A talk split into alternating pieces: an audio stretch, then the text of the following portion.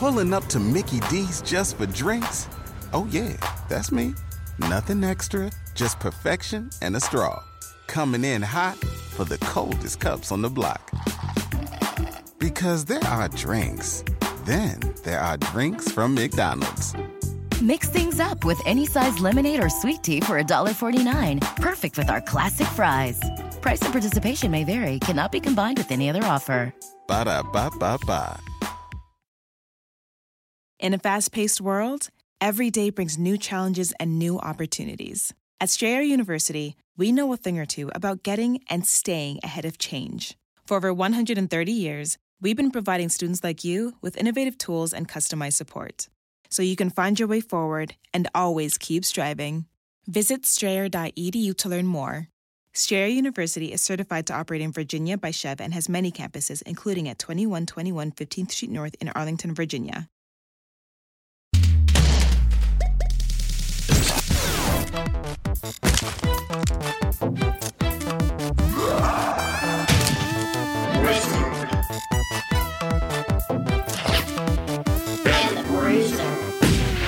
Hey everybody, it's your disgusting, prawny wizard, Holden McNeely. And it's me, your South African accented bureaucrat who seems like pretty shitty, kind of like a Michael Scott figure, but then you learn to uh, love him as his humanity is robbed. Uh, I'm not going to attempt to do a South African accent. I'm African so accent. sad that you're not doing the South I African can, I accent. cannot dis, I cannot do Come a on, South guys. African accent. All right, come on, man. Wikus, Wikus Mando with it. No, it's, like- fuck, it's like 800 layers to do a proper South African accent. That's right. Today we're talking about District Nine, uh, Neil Blomkamp's, uh, in my opinion, masterpiece. It's a fantastic sci-fi film that came out uh, not too long ago. Uh, no, it's been a solid 10 years at this point. That's so weird because to me it feels like it came out like three years ago. No, and it, it came- looks like it came out just a couple years ago. It, Uh, I think it really that's that. it does to, hold up, but to me it holds up like crazy. what sparked this is uh, just I've been really obsessed with like how long ago 10 years really is. Right. Uh, we did our Dead Space episode that came out in like 2008, and people were like, "Oh, the memories," and I was like, "Wait, why are you why are you like going full nostalgia trip for 2008?" And now it's been a while, Yeah. and so like I was thinking of the things in 2008, 2009 that really uh, impacted us, and I'm I'm sorry, District Nine is nostalgia now. Yeah. Weirdly enough, It's a retro movie now. But man, it holds up so good in my opinion. I just rewatched it uh, before I came here. I uh, I saw it in the theater, uh, Oh, and I, I remember going into the theater not quite knowing what this movie was going to be about, and then as soon it was kind of like the thing when the premise hit me.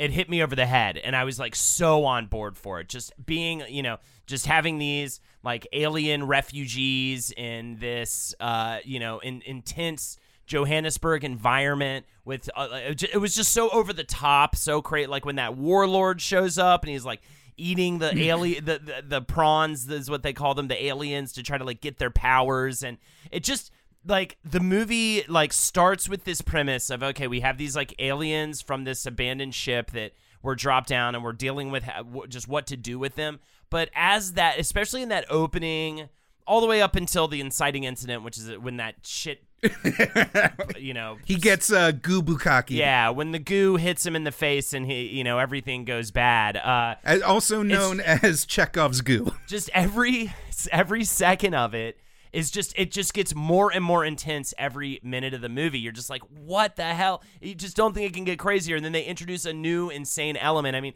and as soon as they get to the camp for the first time, uh, and just the way that just people are just exploding on impact, like the the intensity of that. The, I I forgot just how crazy violent this movie is. It, it and it does not stop. It is just un, an unbelievable bloodbath of just constant exploding people. According to interviews with Neil Blomkamp, uh, it, the violence wasn't specifically done to please producer Peter Jackson, who is also known for his very gory early movies. of course. Uh, it was just a happy coincidence that, you know, it turned into what it was. Well, and that's why I think the underlying theme for the show to me uh, for this episode is people coming from very simple and small beginnings and going on to do something really extraordinary. And that's the case for Peter Jackson. That's the case for Neil Blomkamp. That's the it's like this little South African movie that could and it did. It did very well. I remember people really loving it and I loved it so much I like I immediately got it on DVD as soon as I can. I think it might have been a bootleg DVD from the weird uh porn shop. Blanket, man. The oh weird no, jerk off booth porn shop place that just said it just said fruit in front of it on the on the sign, but it was clearly not a fruit stand like in any sense of the word. And you'd walk in and there were there were weird booths in the back and it had a very specific smell. And uh, I think I probably received a DVD from there. But either way, I immediately, as soon as I could get a hand, my hands on it, I watched it again at home. Uh, it was it's a movie I've come back to a couple times. Just a fantastic film. Did you see it in the theaters, Jake? I, it was a hot August weekend, and I went to see it with uh, my buddy Isaac. That's who- right. a great summer movie, by the way. We didn't mention that. No, but it was August. It was like it, no confidence. They just kind of dumped it out there. Uh-huh. Uh, you know, this wasn't supposed to be a blockbuster.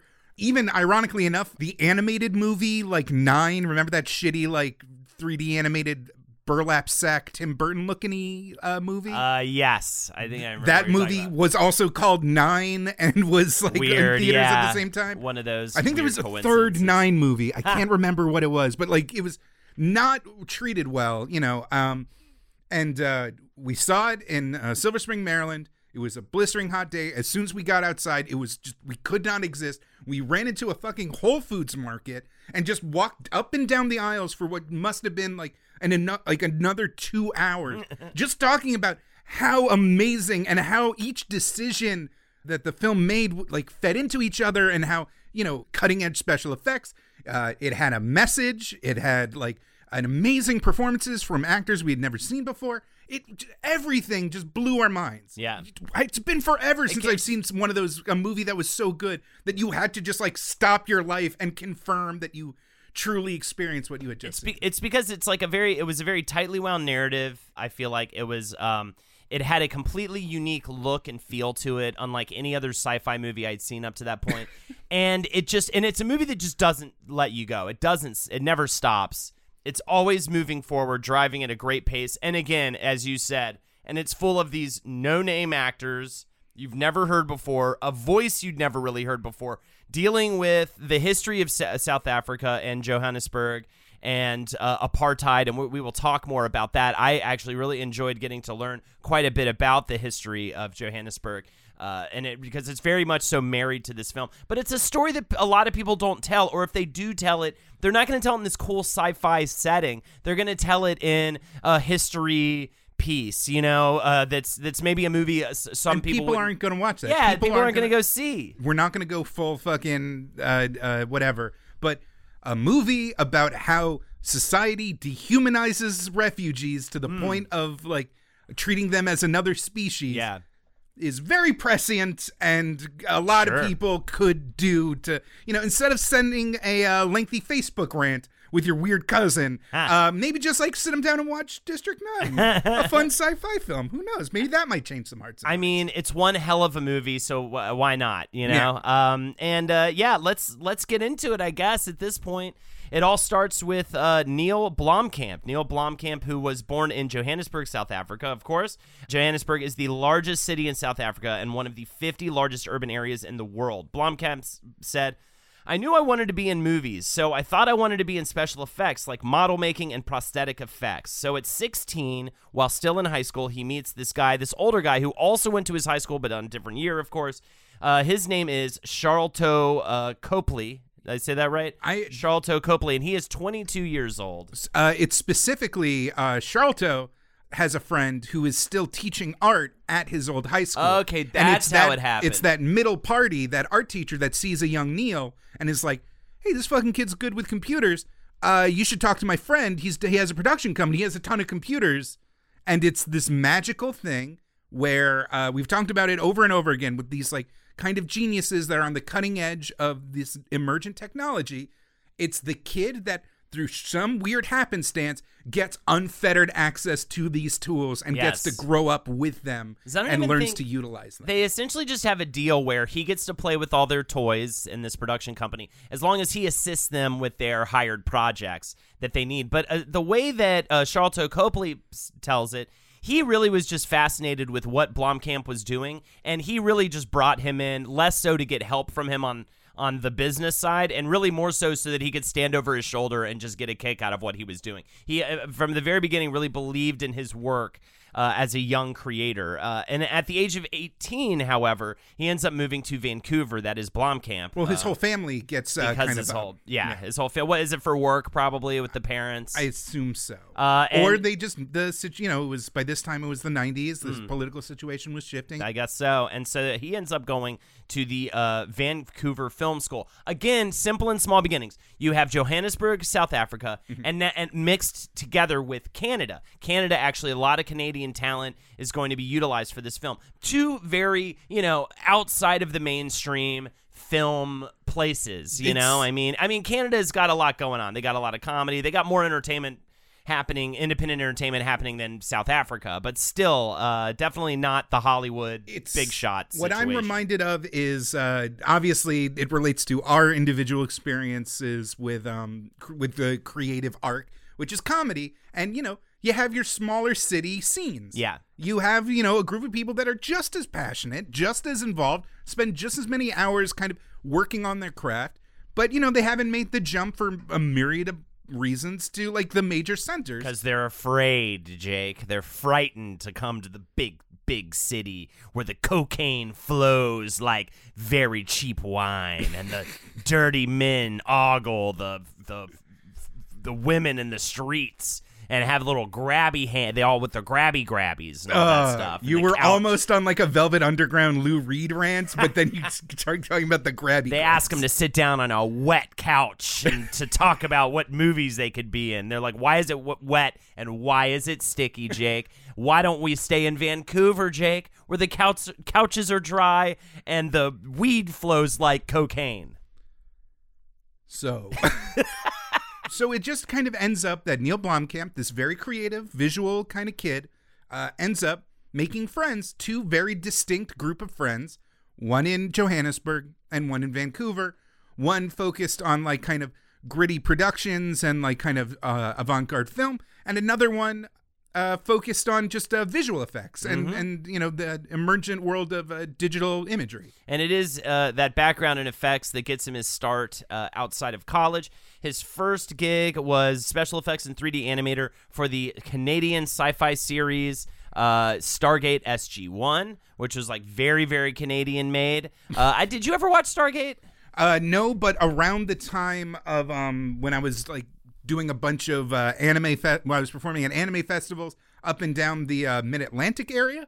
Uh, so if you're a military nerd and a nerd nerd, you were super into SG One because it was like a very hoorah, like uh, regimented vision of a sci-fi show. I mean, I definitely saw the film.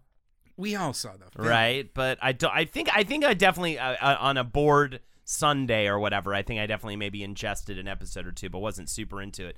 There's also a show called First Wave that he worked on before moving over to American television with the medical show Mercy Point. This was probably around the time Mercy Point was probably like the eighth in line uh, from ER. It was like sh- uh, Chicago Hope.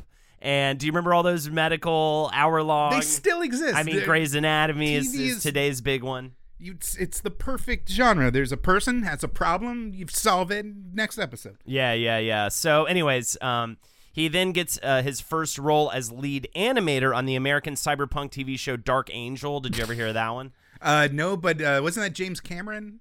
I don't know. I, I was like, what the fuck?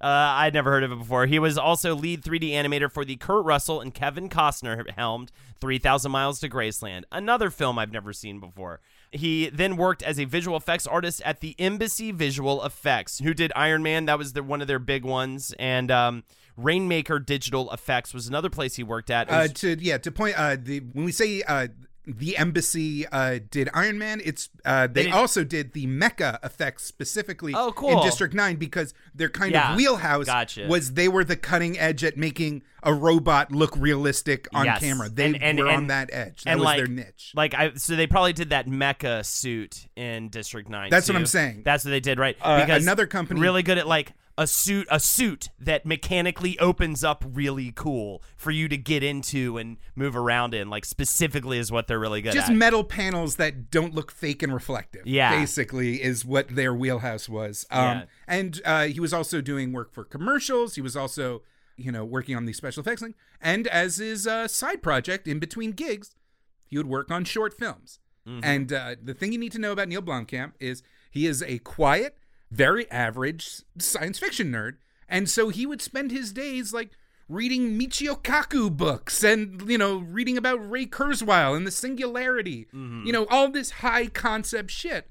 And in his short films, it was the only place where he could explore all this kind of stuff. Sure. So he kind of, uh, you know, was obsessed with the ways that the, you know, uh, humanity kind of bumps up against uh, sci-fi like problems like aliens and robots. Mm-hmm, mm-hmm. There was the the the temp, I believe it was called. Oh yeah, his uh, so yeah, he makes four shorts starting in 2004. Um, and these shorts would end up getting the attention of Peter Jackson. So these shorts are called Tetra Vaal, which uh, is a one minute and 20 second long short film. Definitely check it out. Oh, it's I, at the time it was mind blowing. Yeah, it, it was pres- really cool, and and you totally catch District Nine vibes from it as well. well. It's pretty much the same robot as Chappie. yeah, it's very very much Chappie. Uh, and he and again, this is this is this is what made Neil Blomkamp special. Is so many people made like 3D cool animation. So many people kind of uh, were pushing the boundaries of what they could make with this new technology.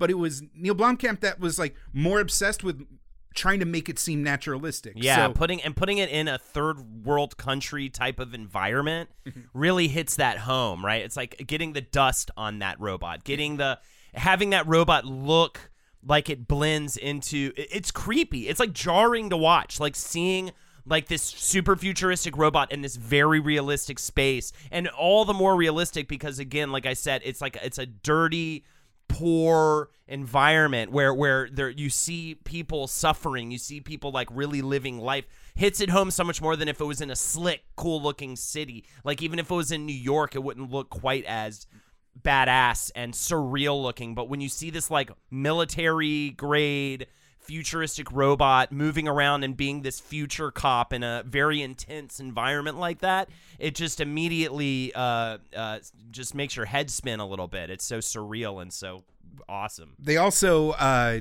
do a great job of just playing it in uh, Tetra Vaal, playing it straight like it was just a commercial for this Yes. actual product. Which Yes. is another layer of like, you know, this is over a decade before Black Mirror. You know what I mean? Very deadpan, very, very cool. And then you also have Tempbot. Tempbot, much more of a comedy, but you again get vibe. Like District Nine has a lot of comedy elements in it. An- another thing where you know uh, Blomkamp is applying this technology in in ways that we never saw it before. The beginning of District Nine is basically The Office. yeah, It- like Wikus is Michael Scott. Yeah. He is hapless. He is clueless. dopey. Everyone around him is almost doing like cut takes to the yeah. Yeah, I um to I the think- camera, like it's it's very very uh, comedic and fun, and it's a fun environment. And there to- just so happens to be a fucking praying mantis that's nine feet tall, hanging out in the background, eating a cow face. Yes, and that again really pushes it home. I mean, there's also really quick is just add Adicolor yellow, which was done for an Adidas ad campaign about an and- Android gone rogue. That one's pretty cool. That's probably the furthest from the other shorts when it comes to their influence on District 9 and the most the, the closest to District 9 is Alive in Joburg. That was the most important one in terms of its lead up into uh, District 9. It's a mockumentary about extraterrestrials marooned in Johannesburg, like literally what District 9 essentially is. The aliens in this one uh, are, I believe, they're practical rather Mm-hmm. than fully CG. They look completely different than the prawns that we know. In the- I- there's some similarities, like they have the little like um You- don't you dare call a tentacle a mandible because the prawns have mandibles Exactly, and they right. had tentacles. but still two entirely different mouthpieces. you can see the point A to point B journey that the design entirely takes. different evolutionary chains to get to the mollusk-like tentacle than the arthropodic mandible. And the most interesting thing to me about Alive in Joburg is that they used interviews from actual South Africans talking about outsiders coming into the country. So Blom- Blomkamp said of this, I was asking black South Africans about black Nigerians and Zimbabweans. That's actually where the idea came from. Was there are aliens living in South Africa? I asked, "What do you feel about Zimbabwean Africans living here?" And those answers, they weren't actors; those were real answers, which is very fascinating. So all that interview stuff, but of course, Yeah, and the interviews are yeah, real people being like, "Oh no, they try and steal. I have my gun on me Yeah. in case they like." and they're talking about real that's what i'm saying they're talking about real people they're talking about they- they're not they didn't know they were like going to be put in this thing about referring to aliens. They were really talking about the outsiders that were coming in, the aliens that were coming in, um, but the human aliens. I should also say that uh, Alive in Joburg was Neil collaborating with Charlton Copley and his connections in Johannesburg because by this point, um, had uh, kind of become this this entertainment guy. You know, when you're like at a party and you're talking to some guy and he hands you his business card and it has like eight different job titles on it. Yeah. You know, where it's like producer, casting agent, record manager, DJ, and Hot like, dog receiver. Yeah. Um, basketball shiner. You So- know what I mean? All those little gigs. so Charlton actually helped put up the money for Alive in Joburg, while uh, Neil's Vancouver friends helped did helped do the effects, even though a lot of them was also uh, Neil on his own. Yeah. So is this was like the first taste of having these again, the nerds in Vancouver and the guys in, in Johannesburg combining efforts to create something truly unique that would have never existed if it wasn't for this one guy's unique life story. And everybody's working for nothing or or for very little, and they're all It's all it's all good real footage. Everyone, you know, it's not you- uh, it's not all uh, altruistic. if you squint, you can see that like the same person is playing eight different roles. like that kind of stuff is going on. And this catches Peter Jackson's eye. Peter Jackson, of course, Lord of the Rings trilogy, all that good stuff. He is tasked with producing a live action movie. I'm sorry, who, uh, what? Peter Jackson, Oh, the Frighteners guy. the Frighteners guy. what meet, what are those other movies Meet he the did? Feebles. yeah, yeah, Frighteners and Meet the Feebles. The Lord of the Rings trilogy. I'm sorry, what? um, you Wait, know, they Lord made of the Lord, Rings. They made Lord of the Rings movies. Uh, yeah, the weirdest journey of a director ever from Meet the Feebles to Lord of the Rings, the one-two uh, punch. it's kind of amazing. Hey everyone, Holden here. And you know when you're wearing headphones and they catch on like a doorknob or something and get ripped out of your ears? I never want to feel that feeling again, and nor should you. Come on. It's 2019. Everyone ought to have a pair of some sick wireless earbuds from Raycon. I absolutely love them. Raycon earbuds start at about half the price of any other premium wireless earbuds on the market. And unlike some of your other wireless options, Raycon earbuds are both stylish and discreet with no dangling wires or stems, thank God. And of course, they don't just look great, they sound great too. I'm a long distance runner. So my favorite are the X90 Titan, which are made specifically for workouts and include noise canceling and wireless charging. The company was actually founded by Ray J, with great artists like Cardi B, Melissa Etheridge, and Snoop Dogg already obsessed with them. Come on, who doesn't love Snoop Dogg? Raycon offers their wireless earbuds for everyone in a range of fun colors and at an unbeatable price. And right now, you can go to buyraycon.com slash wizard to get 20% off your order. That's buyraycon.com slash wizard for 20% off Raycon wireless earbuds. If you've been eyeing a pair, now is the time to get an amazing deal. One more time, that's buyraycon.com slash wizard. Thanks, y'all. Uh, but anyways, he is tasked with producing a live-action movie based on Halo. Oh my god. Okay. All right. so all right. get, break this down for me a little. I think you have a little bit. I think you have a little bit more uh, info uh, than I was able to gather about this whole weird and interesting time. So Peter Jackson did see what Neil Blomkamp was doing. Uh, those shorts, uh, I remember seeing alive in Joburg online. And if you thought, if you think those effects look good now, uh, when you were watching them in a tiny, you know, .mov QuickTime window, they looked photoreal, like unbelievable at the time. And so uh, Peter Jackson was like kind of, you know, taking meetings with him and like kind of giving him mentorship. Meanwhile, Microsoft was ready to enter the big leagues because they were fucking Microsoft and literally everyone's computer ran their software.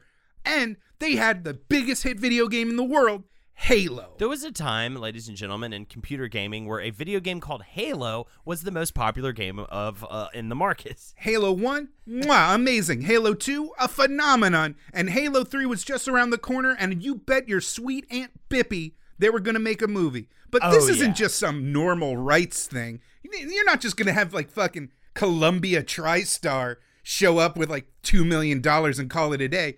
This is a fucking multimedia life changing experience. Do you know what Microsoft did to uh, sell the rights to Halo? What did they do to sell the rights to Halo? they got seven individual adult men, dressed them head to toe in fucking Master Chief armor, made them walk to through the gates of every major studio in Hollywood.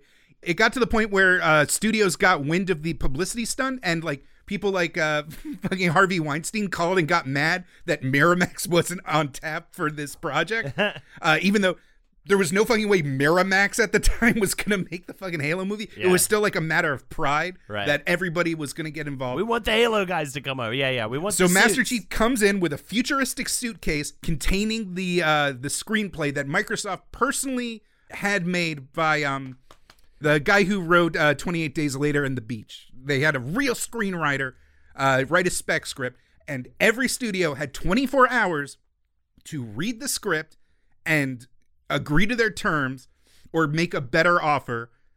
And after 24 hours, the deal would it would be uh, it would be closed. You didn't get another shot. Nobody in Hollywood liked this.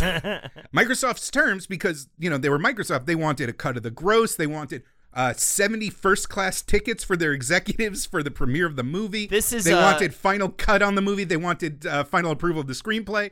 It was literally just this big fuck you thing, being like, "Hey, hey, spend a lot of money and we're in charge." God dude, I'm so happy that they got brutally humbled during the uh, releasing of Xbox One and how badly that got bungled, mixed with how Halo has really fallen in popularity as other trends in gaming have taken over. They used to be such fucking loud pricks about everything and like just really like, yeah, you're just gonna pay for this and you're just gonna be fine with it. Yeah, it always has to be online and it's gonna be like everything you use now for all of it, all of your entertainment and like fuck you, that's why. And you're just like, no we're not gonna do that. And then that's what uh, uh yeah so this is a So- pre-humbled mi- uh, uh microsoft. There's a Wired article called like how the Halo movie failed, and basically what happened was, um, I believe it was Fox and TriStar uh, were the only ones that responded, and uh, while uh, in video game dealings and software dealings, you kind of the phrase "open kimono" is used a lot in this article, and it freaked me out. weird Uh, but you're very straightforward. You're like, this is what I want. This is my price. that's what open kimono means yeah, yeah. Fucking, you're showing your junk. feels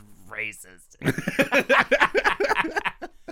Uh, what else did racist wired say in their racist article I mean, they're quoting uh, Hollywood types, and so i'm no kimono how about that just buck naked fucking pissing on the on the carpet jake Fox and TriStar immediately see past everything. They like just talk to each other. They're like, "Hey, how much are you gonna bid for this?"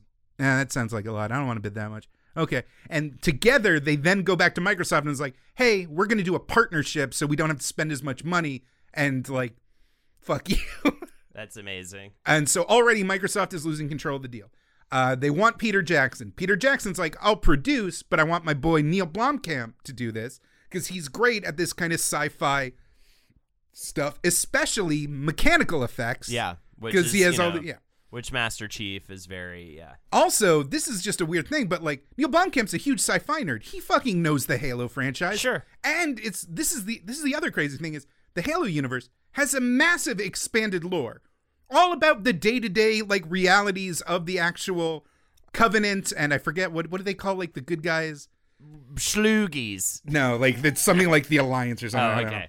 Um I don't know. I was never like a big Halo guy. I think I've talked about this before. um before they you know it's it's the the halo lore is oddly like nitty gritty and it's actually right up neil blomkamp's alley and so he would be the perfect choice to do this kind of thing and uh, our old friend tom rothman who famously gave uh, ryan reynolds the fucking runaround and like hated the x-men movies Ah, Yeah. uh, was on the Fox side of things to do this project, and he and Neil Blomkamp hated each other. Hold on, I have a quote. Ah. This is Neil Blomkamp in the article. Uh, I told Tom Rothman that I was genetically created to direct Halo. However, Blomkamp realizes that the studio didn't share his artistic vision and was uncomfortable at the prospect of his gritty post cyberpunk aesthetic, all blurry video feeds and radio chatter dominating the summer blockbuster. Rothman hated me. I think he would have gotten rid of me if he could have. The suits weren't happy with the direction I was going. Thing was, though, I'd played Halo and I play video games, and I'm that generation more than they are, and I know that my version of Halo would have been insanely cool. It was more fresh and potentially could have made more money than just a generic, boring film. You know, something like GI Joe or some crap like that that Hollywood produces. Uh huh. Despite everything, despite Microsoft hating the deal more and more. This all, by the way, uh, can th- can we also just say that like you could maybe argue Mortal Kombat besides that like video game movies aren't hot properties. like like why the audacity of Microsoft to Oh. be like, yeah, this is going to be the biggest thing ever and and it's like oh yeah, is it going to be like Spirits Within big like uh, that Tomb kind of thing? Raider, uh, the sequel to Tomb Raider, just ate a, Tomb fuck, Raider, yeah. ate a Oh, fucking yeah, turd. yeah, yeah. Paul W. S. Anderson, uh, Resident Evil movies Uh-huh. weren't bringing in that much money. Uh-huh. They were doing fine in home video, but like the um, w- the amount of money and control that Microsoft wanted for what was going to be probably just another okay video game movie was uh, extraordinary. Uh, but still, production was still going ahead. Millions of dollars were getting spent just on pre-production. Weta Workshop uh, and Peter Jackson worked on all these physical props, like a real-life warthog and uh, realistic armor and guns, and that was used to make uh, the Neil Blomkamp short films that ended at. Fi- uh, they were supposed to be test footage, but then they got re-edited and kind of compiled into these three short films Yes. that were done t- uh, to promote Halo Three. called Landfall, and uh, yeah, th- that was back in 07. Also, though, Blomkamp is coming up with some plot points. Plot points that when this whole thing falls apart, he ends up infusing into District 9. Uh, so essentially, so how, how did it all?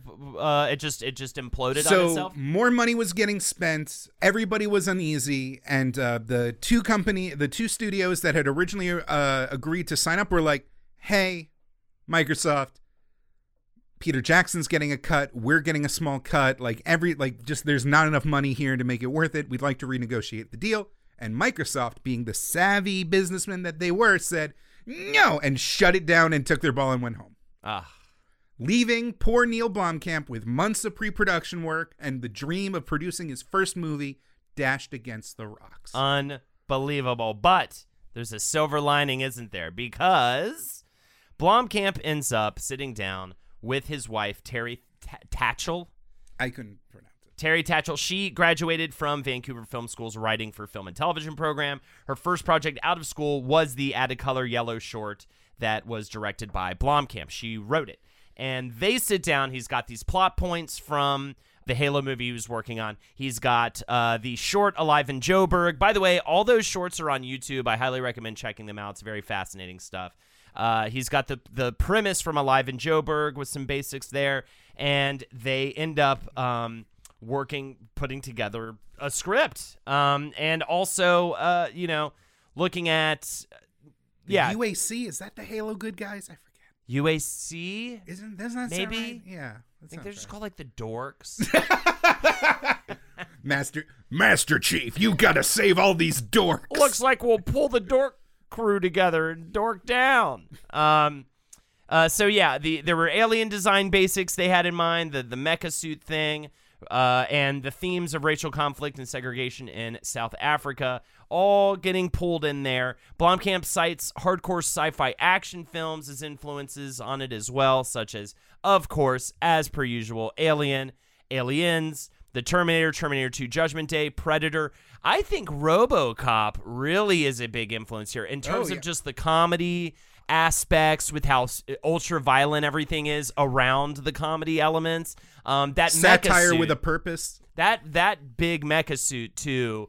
Um, Very Ed 209. very Ed 209. Uh, and, and and even had the first time you see it in motion, even looks like that effect from uh, RoboCop.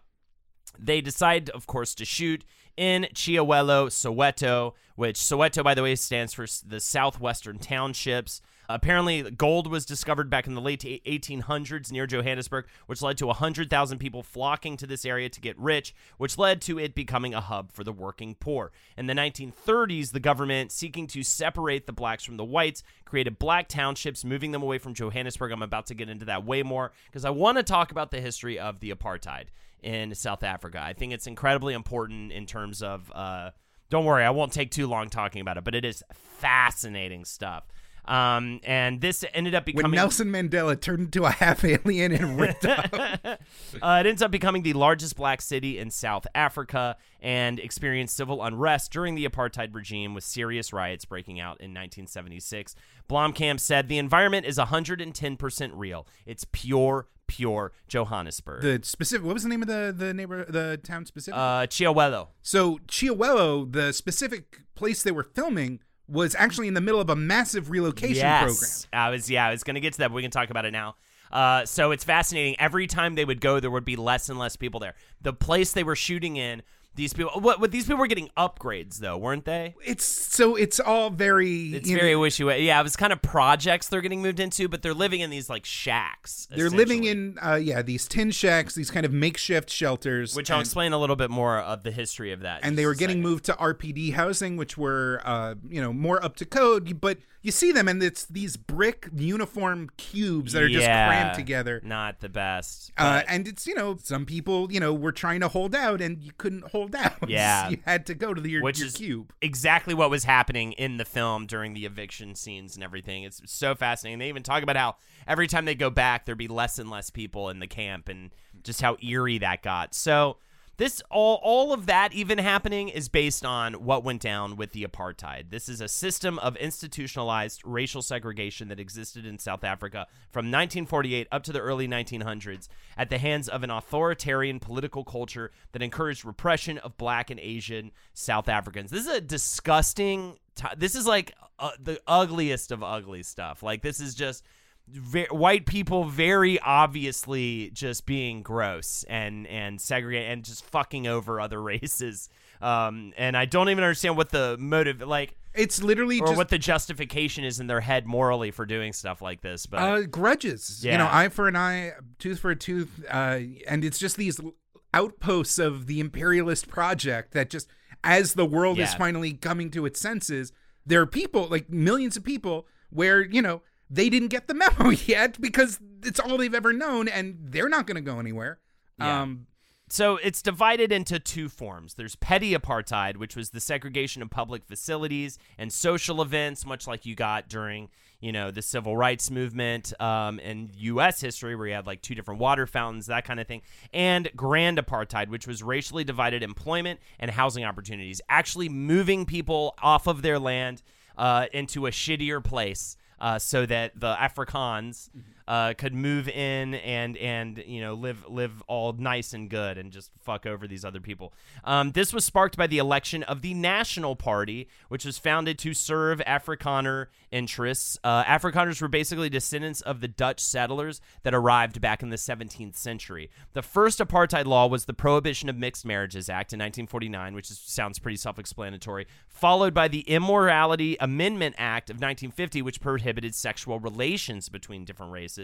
The Population Registration Act of 1950 classified all South Africans into one of four racial groups uh, black, white, colored with a U, and that essentially meant uh, multiracial. So just if I do say colored again, I'm using their term for multiracial. Back in the day, I'm not calling it's just you know it sounds people. ridiculous now, and but like, Indian. Indian was the fourth one. it's all about doing everything within the power of bureaucracy to to, just separate uh, out, to keep filter out. to no just to keep whiteness as a privileged Yeah. class Yes. because without it what is it without special privilege what is it without Right. like uh being extra if you're just another citizen if you're a minority in an african country uh you know you don't have control and your entire identity your entire culture is based around being um this you know this this pioneer people who have made it in this land And and these these specific four different classifications, once you were classified as as one or the other, uh, this specifically dictated your place of residence. So from 1960 to 1983,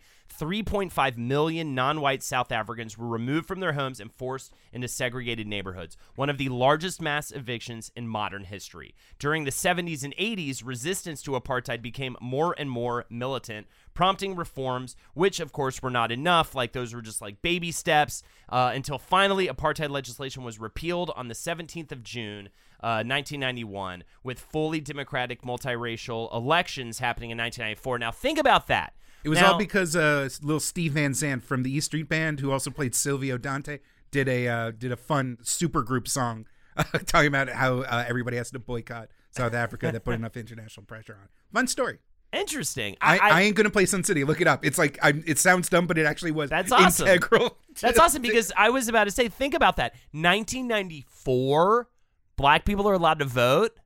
Like that's fucking nuts. You know Um, what I mean? but- like we think about how how it really wasn't that long ago that we were dealing with civil rights and stuff. That was at least back in the 60s. Like the fact that these people are just getting this right back uh in the fucking mid 90s, like while I was like not just alive and kicking but like about to become a teenager, like that is crazy to me. Um just timeline wise and the fact that that, that you know whether people knew about it or not uh, it just it's so disgusting. So district 9 refers to a former inner city residential area in cape town named district 6 and on uh, february the 11th 1966 the government declared district 6 a whites only area under the uh, group areas act with removal starting in 1968, with over 30,000 people affected, relocated to the sandy, bleak Cape Flats township, kind of what you see in the film. Their houses all bulldozed to the ground. The only thing that they allowed to leave standing were uh, houses of faith. All these people's houses were destroyed. They were completely overtaken by uh, whites in the neighborhood. It was understood that the reason why they were doing this was because it was just a very conveniently located neighborhood. They did it under the guise of like, oh, that's an immoral neighborhood. They have like they gamble and they they sex and they yada yada yada. Um, so that let's kick them out. But really, it was because it was like really close to the ci- city center. It was like really it was really close to this like big mountain where you can go like hiking and stuff. It was really close to these different uh, and and the harbor as well. Just it was just this convenient part of town. So uh, territories were set up for the removed citizens called Bantustan, also known as Black Homeland, and mostly consisted of those shacks. And these shacks again are made of tin, cardboard, and wood. These are just shitty, shitty spaces. Blomkamp said of all of this, There was a very weird crossover between the film and the reality of filming. Uh, you already talked about this actually, but I had a really good quote on it. It's uh no no no yeah read it read it because Okay. because it's it's the, the way the tension uh, between what the movie is trying to abstract and the reality of just it's still happening on the ground while they were filming it. is yeah. too we choice. we filmed in an area called Chiawelo, which is a suburb of Soweto, which is sort of a suburb of Johannesburg. And there is this thing in Africa called RDP housing, which are government subsidized housing, where they will build you a brick house in a different area of the city, and you get put on a waiting list if you're a South African impoverished resident until you are able to get one of these houses. So the area we filmed the movie in, what plays is District 9, every single resident in that area was being removed to be put into RDP housing. Although not all of them had been given the green light on the RDP housing, most of them had, but all of them were going to be moved, whether they liked it or not. So we ended up with this open piece of land with all these shacks on it. Each day we came to set, there were fewer and fewer people. another thing the movie does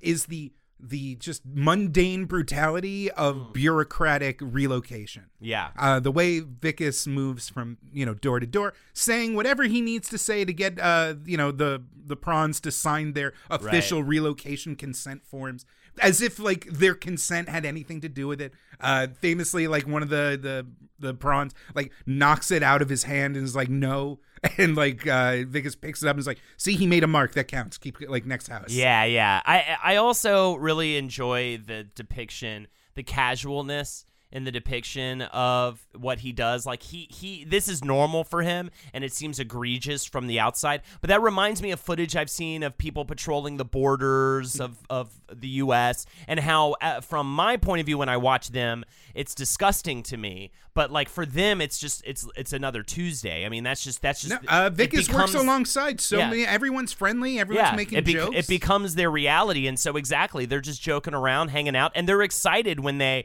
you know, f- find some some bunch of weapons or or a, a fucking house of uh, little alien babies they can murder. Oh, that's you know? insane. Wait, I yeah, mean, that uh, part is disgusting. so a lot of and they're just laughing, and it's a good find. And score, we're doing our job well, you know. And I, you see that so much when you watch actual documentaries of people who have really dark jobs like that. oh, a lot of those scenes, a lot of these early scenes of uh, Sharlto is improvised, Totally improvised. and it's and it's oddly enough, you know, uh, Sharlto Copley was just Neil Blomkamp's friend and By his way, go-to yeah. guy, his kind of uh, We didn't really spell that out yet. I was I was definitely waiting to like throw that throw that down, but um it, it the guy that he met back in high school that gave him his start on the computers, he ends up casting him into the role of the lead character. He's never done a movie before. Of course, he's obviously worked on projects before, but Sharlto Copley ends up being our how do you how do you pronounce it? Wickus van der Merle? Vickers Vandermeer. Vandermeer. He it was his first role, like I said. He he did actually appear as a soldier and a sniper in both Yellow and Alive in Joburg, but you know, very probably didn't even say anything. Copley said Neil presented the idea to me by saying, "I've got this idea for a character, a bureaucratic South African guy who has to deal with these creatures, and I think you should just test him out." At the time, I didn't know it was the lead character. I thought I'd maybe be behind the scenes in some way, helping Neil shoot it in South Africa, and we shot this test piece and edited it together. It was a total improv piece. We just went to the township and messed around. He showed that to Peter Jackson, and Peter supported him in casting me, and that was it. He didn't even know it was going to be the lead. That's so crazy, and he, I think he does a, an amazing job. You hear that? You hear that? You hear that? It's there's the babies and the fire. They, they leap out of that. It's like popping sound. it's it's like popcorn. It's like popcorn. It's like fucking amazing. He is incredible. I know I'm not the first to say it. Sometimes we need a vacation from our vacation. Delayed flights, hotel snafus, chatty travel companions, yeesh. Get away for two minutes twice a day with Quip. Their wireless electric toothbrush is lightweight and compact, so it packs away easily in your tote or carry on when you overstuff your luggage. Hey, it happens to all of us. Plus, the time sonic vibrations give you a meditative break from that jam packed itinerary, even if it's just between moving from the hammock to the pool chair. I literally just got back from my trip to New Orleans, and you better believe I brought my quip. I never travel without it. When it's finally time to go home, keep staycationing with a fresh and simple health routine. I also came home to find my refill, by the way, in the mailbox waiting for me. That's because brush heads are automatically delivered on a dentist recommended schedule every three months for just $5. A friendly reminder when it's time for a refresh and to stay committed to your oral health. I never used to replace brushes on time, but now I don't even have to think about it. And hey, any of you guys got kids? Well, they have a kid's brush now. The new brush is the same as the original version, just tweaked for size down mouths. Kids are inspired to brush better and more often with oral care that looks and feels like the products the adults in their life use. And they're proud to use Quip. Help them develop a grown up routine without childish gimmicks. Honestly, I can say that Quip is one of my favorite products we've advertised here on this show. It's so easy to use, and I finally actually brush for the proper two minutes you're supposed to spend on your teeth twice a day. I was always too impatient before to give my teeth the proper care they need. That's why I love Quip and why I took it on my trip to New Orleans this past week.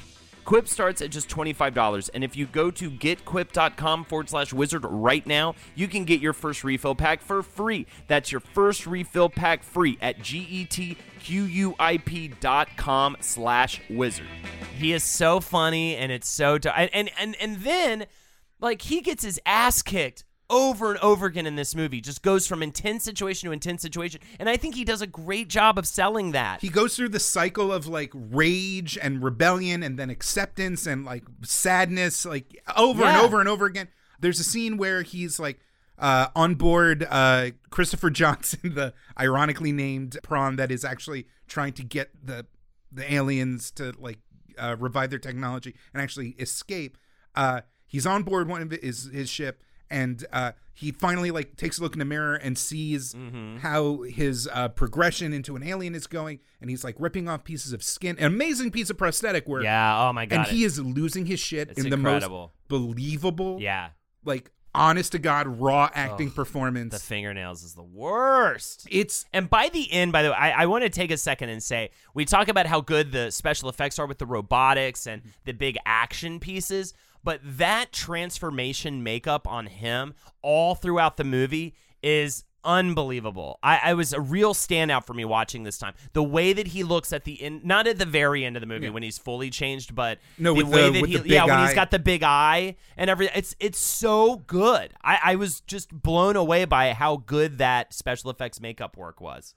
He carries this movie on his shoulders, Yes. and without him, we wouldn't be talking about it. No, I, It I is don't such think so. a raw He- performance. He just crushes it, and he's so charming and he's so funny, and that's a really hard sell because he's an evil piece of shit from the very beginning. You know, I mean, eh, or, or not. You know, it's like you can tell he's not like inherently evil, but you know that he's he's lost in the way that this these people view this these aliens. I mean, that's what makes this movie so effective. Yeah. is that he is just he's not he's not one of the old white men in the suits that are Yeah. like actively making the evil decisions. he's the Michael Scott, like you said. uh, and he just casually accepts it and experiencing in real time his literal depersonization. Yeah.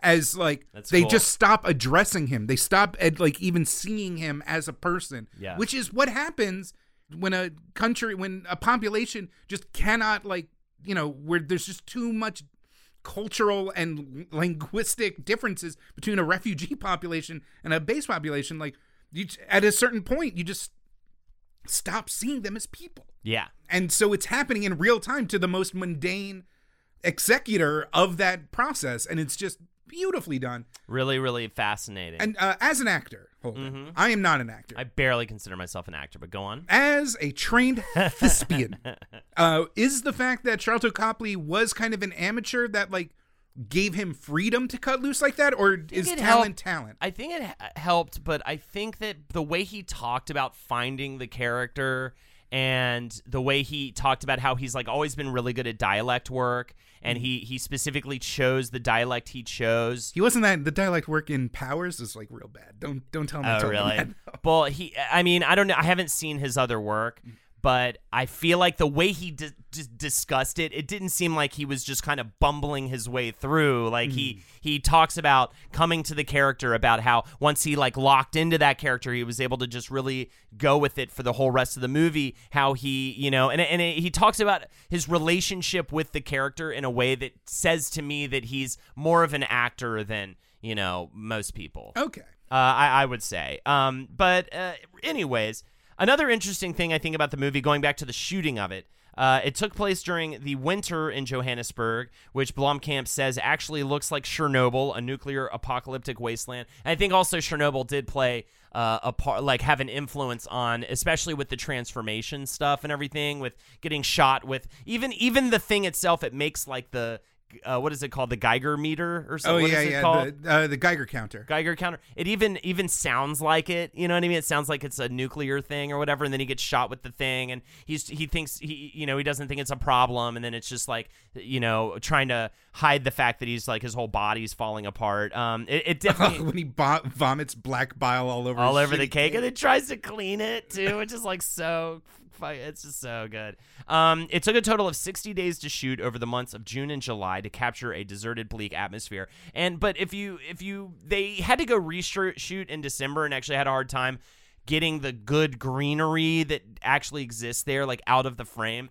So this this definitely is a version of Johannesburg that is specifically like shitty and that it is actually a pretty beautiful place just depending on like when you're there and whatnot. You know what I mean? Uh, it's it's almost become a meme now. Uh, where uh, have you seen this on on like Reddit or something? Where Yeah. like they just uh, it's like Mexico in real life, and it's just a normal Oh, picture, yeah, yeah, and then and like then the- Mexico in movies, and they got just that weird tint. yellow tint. yeah, yeah, it's so bizarre. Basically, everywhere that isn't America gets the yellow tint treatment. Exactly. Since there was a bunch of handheld shooting, the crew went with the digital Red 1 4K camera, using the nine of them that Peter Jackson owned for primary filming. The cinematographer was Trent Opaloch out of Canada, and this was his first film, which I think is incredibly depress- uh, uh, Impressive. impressive and horribly depressing. it put me into a, just a depression spiral I haven't eaten in days. Uh, he, uh, but I think that is incredibly impressive. I think it is a beautifully shot film. He would end up going on to do the cinematography for the Russo brothers, specifically Captain America: Winter Soldier, Civil War, Wow. Avengers: Infinity War, and Endgame. So and that and I thought that was one of the cooler facts that I learned. Like, whoa, that guy's doing Hey, we just need, fine. We need naturalistic footage where there's just a giant CGI man that's Yeah. also there with them. Exactly, exactly. He's just made for that. The alien eviction scenes, as we said, were improvised. Um, but uh, I wanted to just circle back around to to that. Uh, first of all, we haven't mentioned Jason Cope. Jason Cope played like all of the aliens apparently. He was Um, the guy in the gray motion suit with all the dots on it. He basically. specifically played Christopher Johnson, but I think he played all of the prawns in the film as well. including the guy who's openly peeing while waving a shovel. Maybe. I yeah, love that that's guy. Such a good one. Uh, he is also in a pink bra. He's in a pink bra. That's right. Peeing and waving a shovel. He's a South African actor that did some small South African TV work before getting the role. He also played the cameraman Trent, one of the narrators of the film, and several of the background voices that you hear. He just he was just used a lot. And so um, Blomkamp said, so we would film the two of them, and then we would go to a different shack, and he'd pretend to evict a new alien. Then we'd go somewhere else and somewhere else. So it was just the two of them. It's the conversations between those two, the actual dialogue, and what actually came out of them was totally improvised. Any details and words and the language between the two happened right there on the day of shooting. That's what makes it feel like they were really communicating. And even he would he would be like he would be like they would impromptu like draw the gang sign. He's like, "Yeah, it's a gang here. it's a gang. You see the sign right here?" And he would dictate stuff like that. Like that wasn't in the movie until he made the joke about the gang sign. And they were like, "All right, cool. Paint a gang sign on there and then we'll use that or whatever." Yeah. Oh, okay. Because like in the movie, it's kind of hard to tell what is like him actually being an expert and what's him like any bureaucrat Bullshitting. pretending Yeah. that he knows what he's talking about. Totally, totally. And that kind of I think more is that him Mm. pretending he knows what he's talking, about. but it's still these choices he's making that's informing the uh, filming. Oh, also, just uh, I'm gonna. Uh, this is just a weird, interesting point. Uh, uh, the government of Nigeria was very mad that the Yes. uh, crime lords in the movie, uh, who believed in witchcraft and cannibalism, uh, were referred to only as the Nigerians. Uh, but it kind of, uh, you know, it's just, you know, da na na na makes you, th- huh? Makes you think, makes you think, huh? Nig- that even in what we consider this like, uh, you know, violent, troubled area like Johannesburg, South Africa, even they, you know, read the news and watch movies and are like, oh yeah, Nigerians are all like fucking warlords and voodoo men. like, you know, it's it's all it's all tiered, it's all layers, it's yeah, all Nigerians, uh, Nigeria's information minister called for the mo- for movie theaters around the country to either ban the film or edit out references to the country due to its depiction of them as criminals and cannibals. I think it's the cannibal part that's really really rough. Um, they it was later banned by Nigeria by the Nigerian Film and Video Censors Board. The film has also been criticized by folks for its one-dimensional depiction of Nigerians um, the characters, as well as it being the uh, def- definitely being that like white savior movie.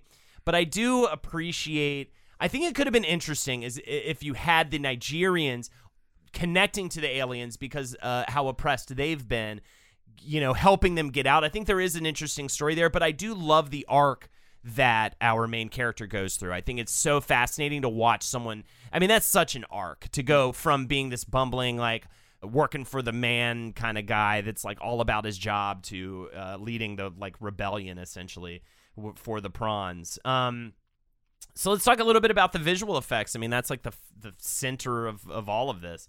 Blomkamp said, I very purposefully wanted all of District 9 to feel as real as possible, even though, you know, 50% of the film is presented in a cinematic way. He designed, uh, the designs were done by uh, Weta Workshop and executed by Image Engine.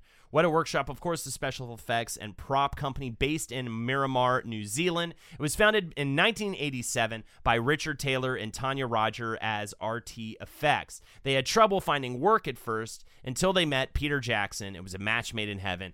He, he was still living at home with his parents. He uh, pulls them into work on his twisted puppet musical comedy Meet the Feebles and horror and his horror comedy Brain Dead. These are his like cult classics that he started out with.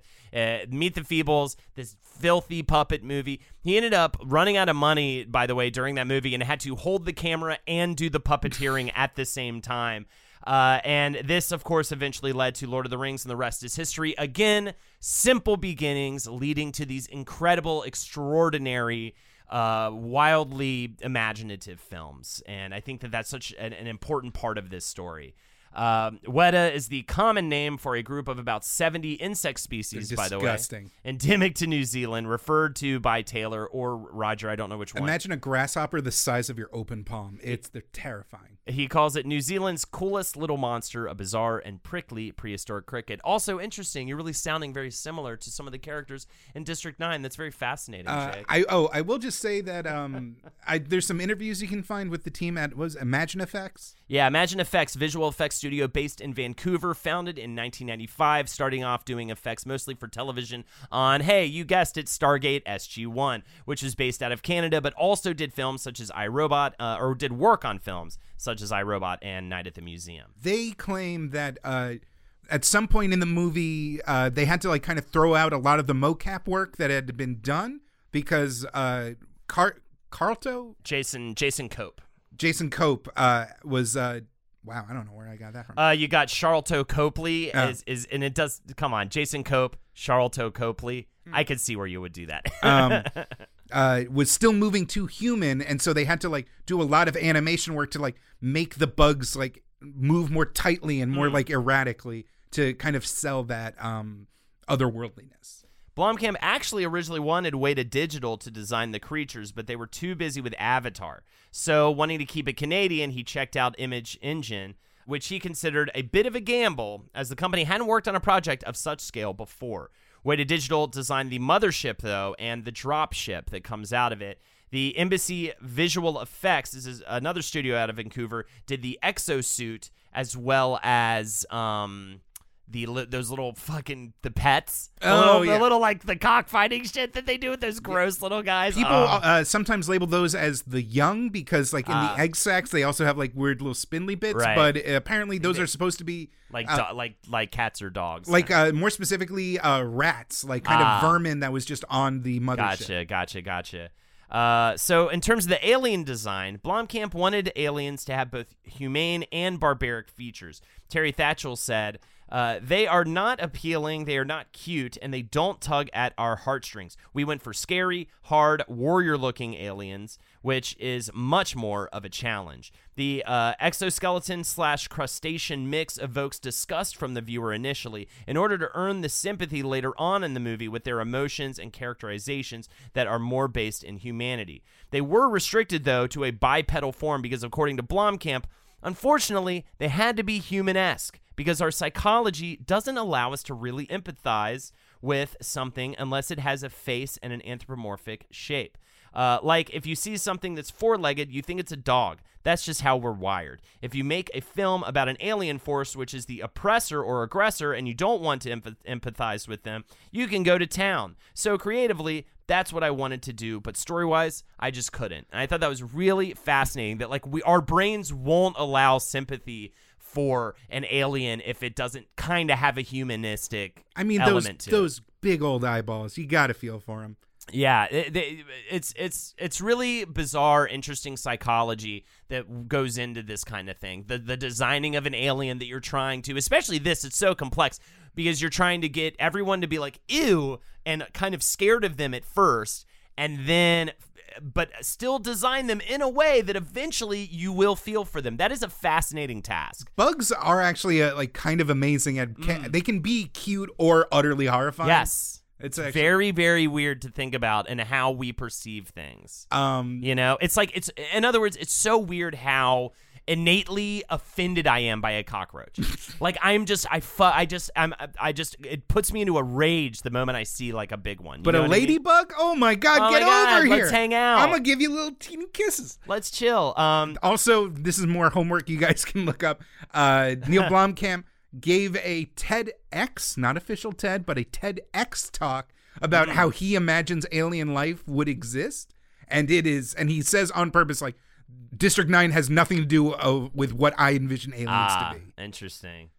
Greg Broadmore, the Weta Workshop designer, said the aliens actually went through a huge design process. Neill came down with one design, and he actually went away and did some test footage. With that, came back, designed a completely new alien that looked nothing like the first one. We just wanted to make something more imposing, more threatening, more dangerous. Also, by the way, they're like superhuman strength that you see. Like you don't even. Oh, when they when that look one guy all- who's eating the tire, Yeah. just fucking front kicks a dude off the planet. Because you don't know that. Because up until that moment, they look weak. They Mm-hmm. look like homeless people in the sense that you just only see them Oh, scrounging. nobody's through- stronger than the homeless. Yeah, if, when you see them like just scrounging through the garbage, and then when that first happens, you're like, "Holy shit!" Also, you're like, "Oh, they're gonna be that violent." Oh, and they just don't stop. I mean, the amount because especially when you have like future alien weaponry, these people are literally just exploding meat sacks uh, at points in the movie, and uh, I really loved it. The way that the like the leader of the like Nigerian um people or whatever in the in the shacks like the way that he dies it's like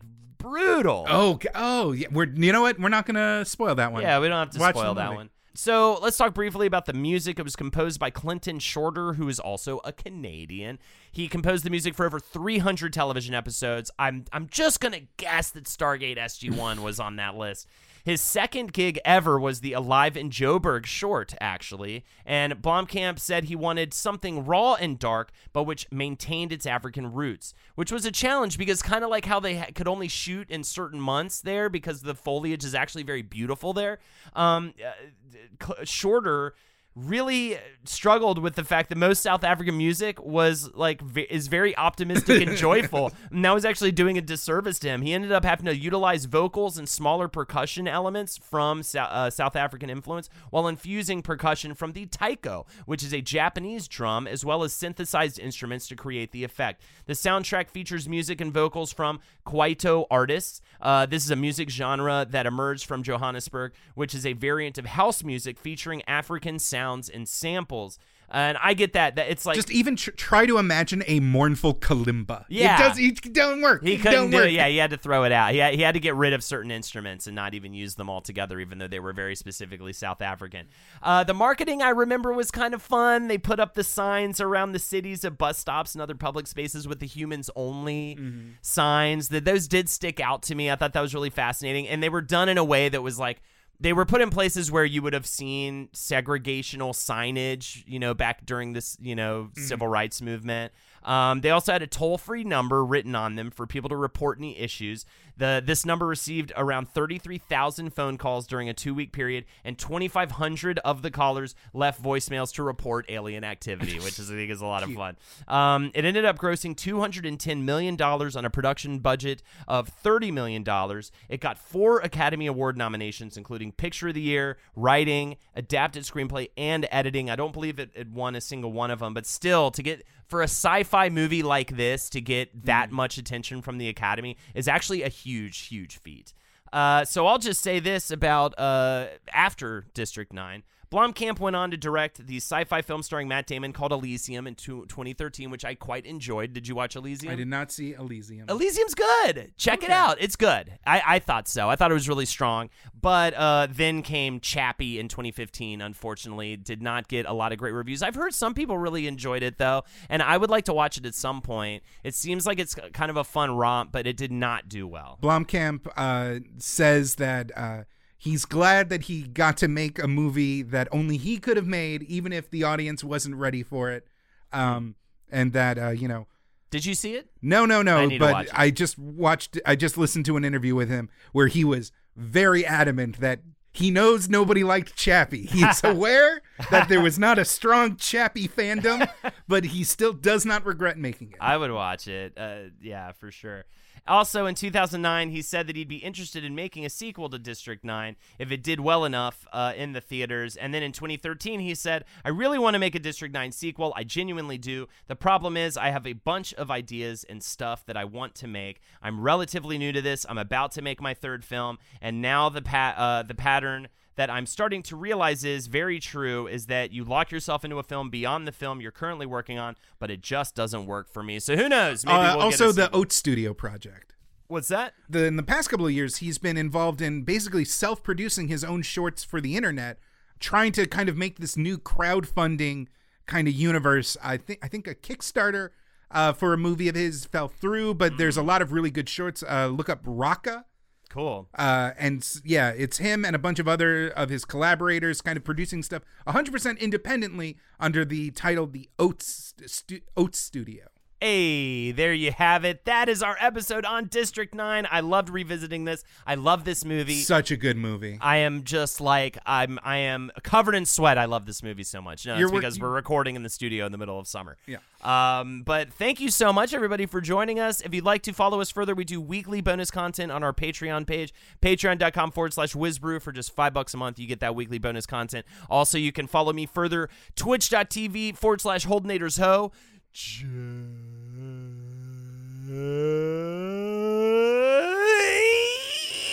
I could hear your last brain cell die. It's incre- Pop like popcorn. Um, I pop like popcorn. uh, follow me on There's so Twitter many good- at best Jake Young. There's so many good throwaway lines in that in that movie. Go watch it. All right, stop listening to this. Go watch it right now. Quit your job and go watch it. All right, take care, everybody. Oh, and always remember, never stop whizzing. And keep on bruising. Woo! We we remembered to do it. We almost forgot. Bye, everybody.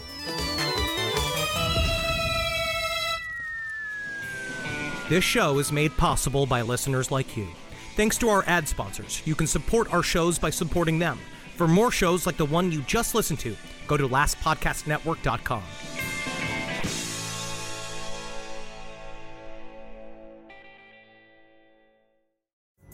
Pulling up to Mickey D's just for drinks? Oh, yeah, that's me. Nothing extra, just perfection and a straw. Coming in hot for the coldest cups on the block. Because there are drinks, then there are drinks from McDonald's. Mix things up with any size lemonade or sweet tea for $1.49. Perfect with our classic fries. Price and participation may vary, cannot be combined with any other offer. Ba da ba ba ba. In a fast paced world, every day brings new challenges and new opportunities. At Strayer University, we know a thing or two about getting and staying ahead of change. For over 130 years, we've been providing students like you with innovative tools and customized support so you can find your way forward and always keep striving. Visit strayer.edu to learn more. Strayer University is certified to operate in Virginia by SCHEV and has many campuses, including at 2121 15th Street North in Arlington, Virginia.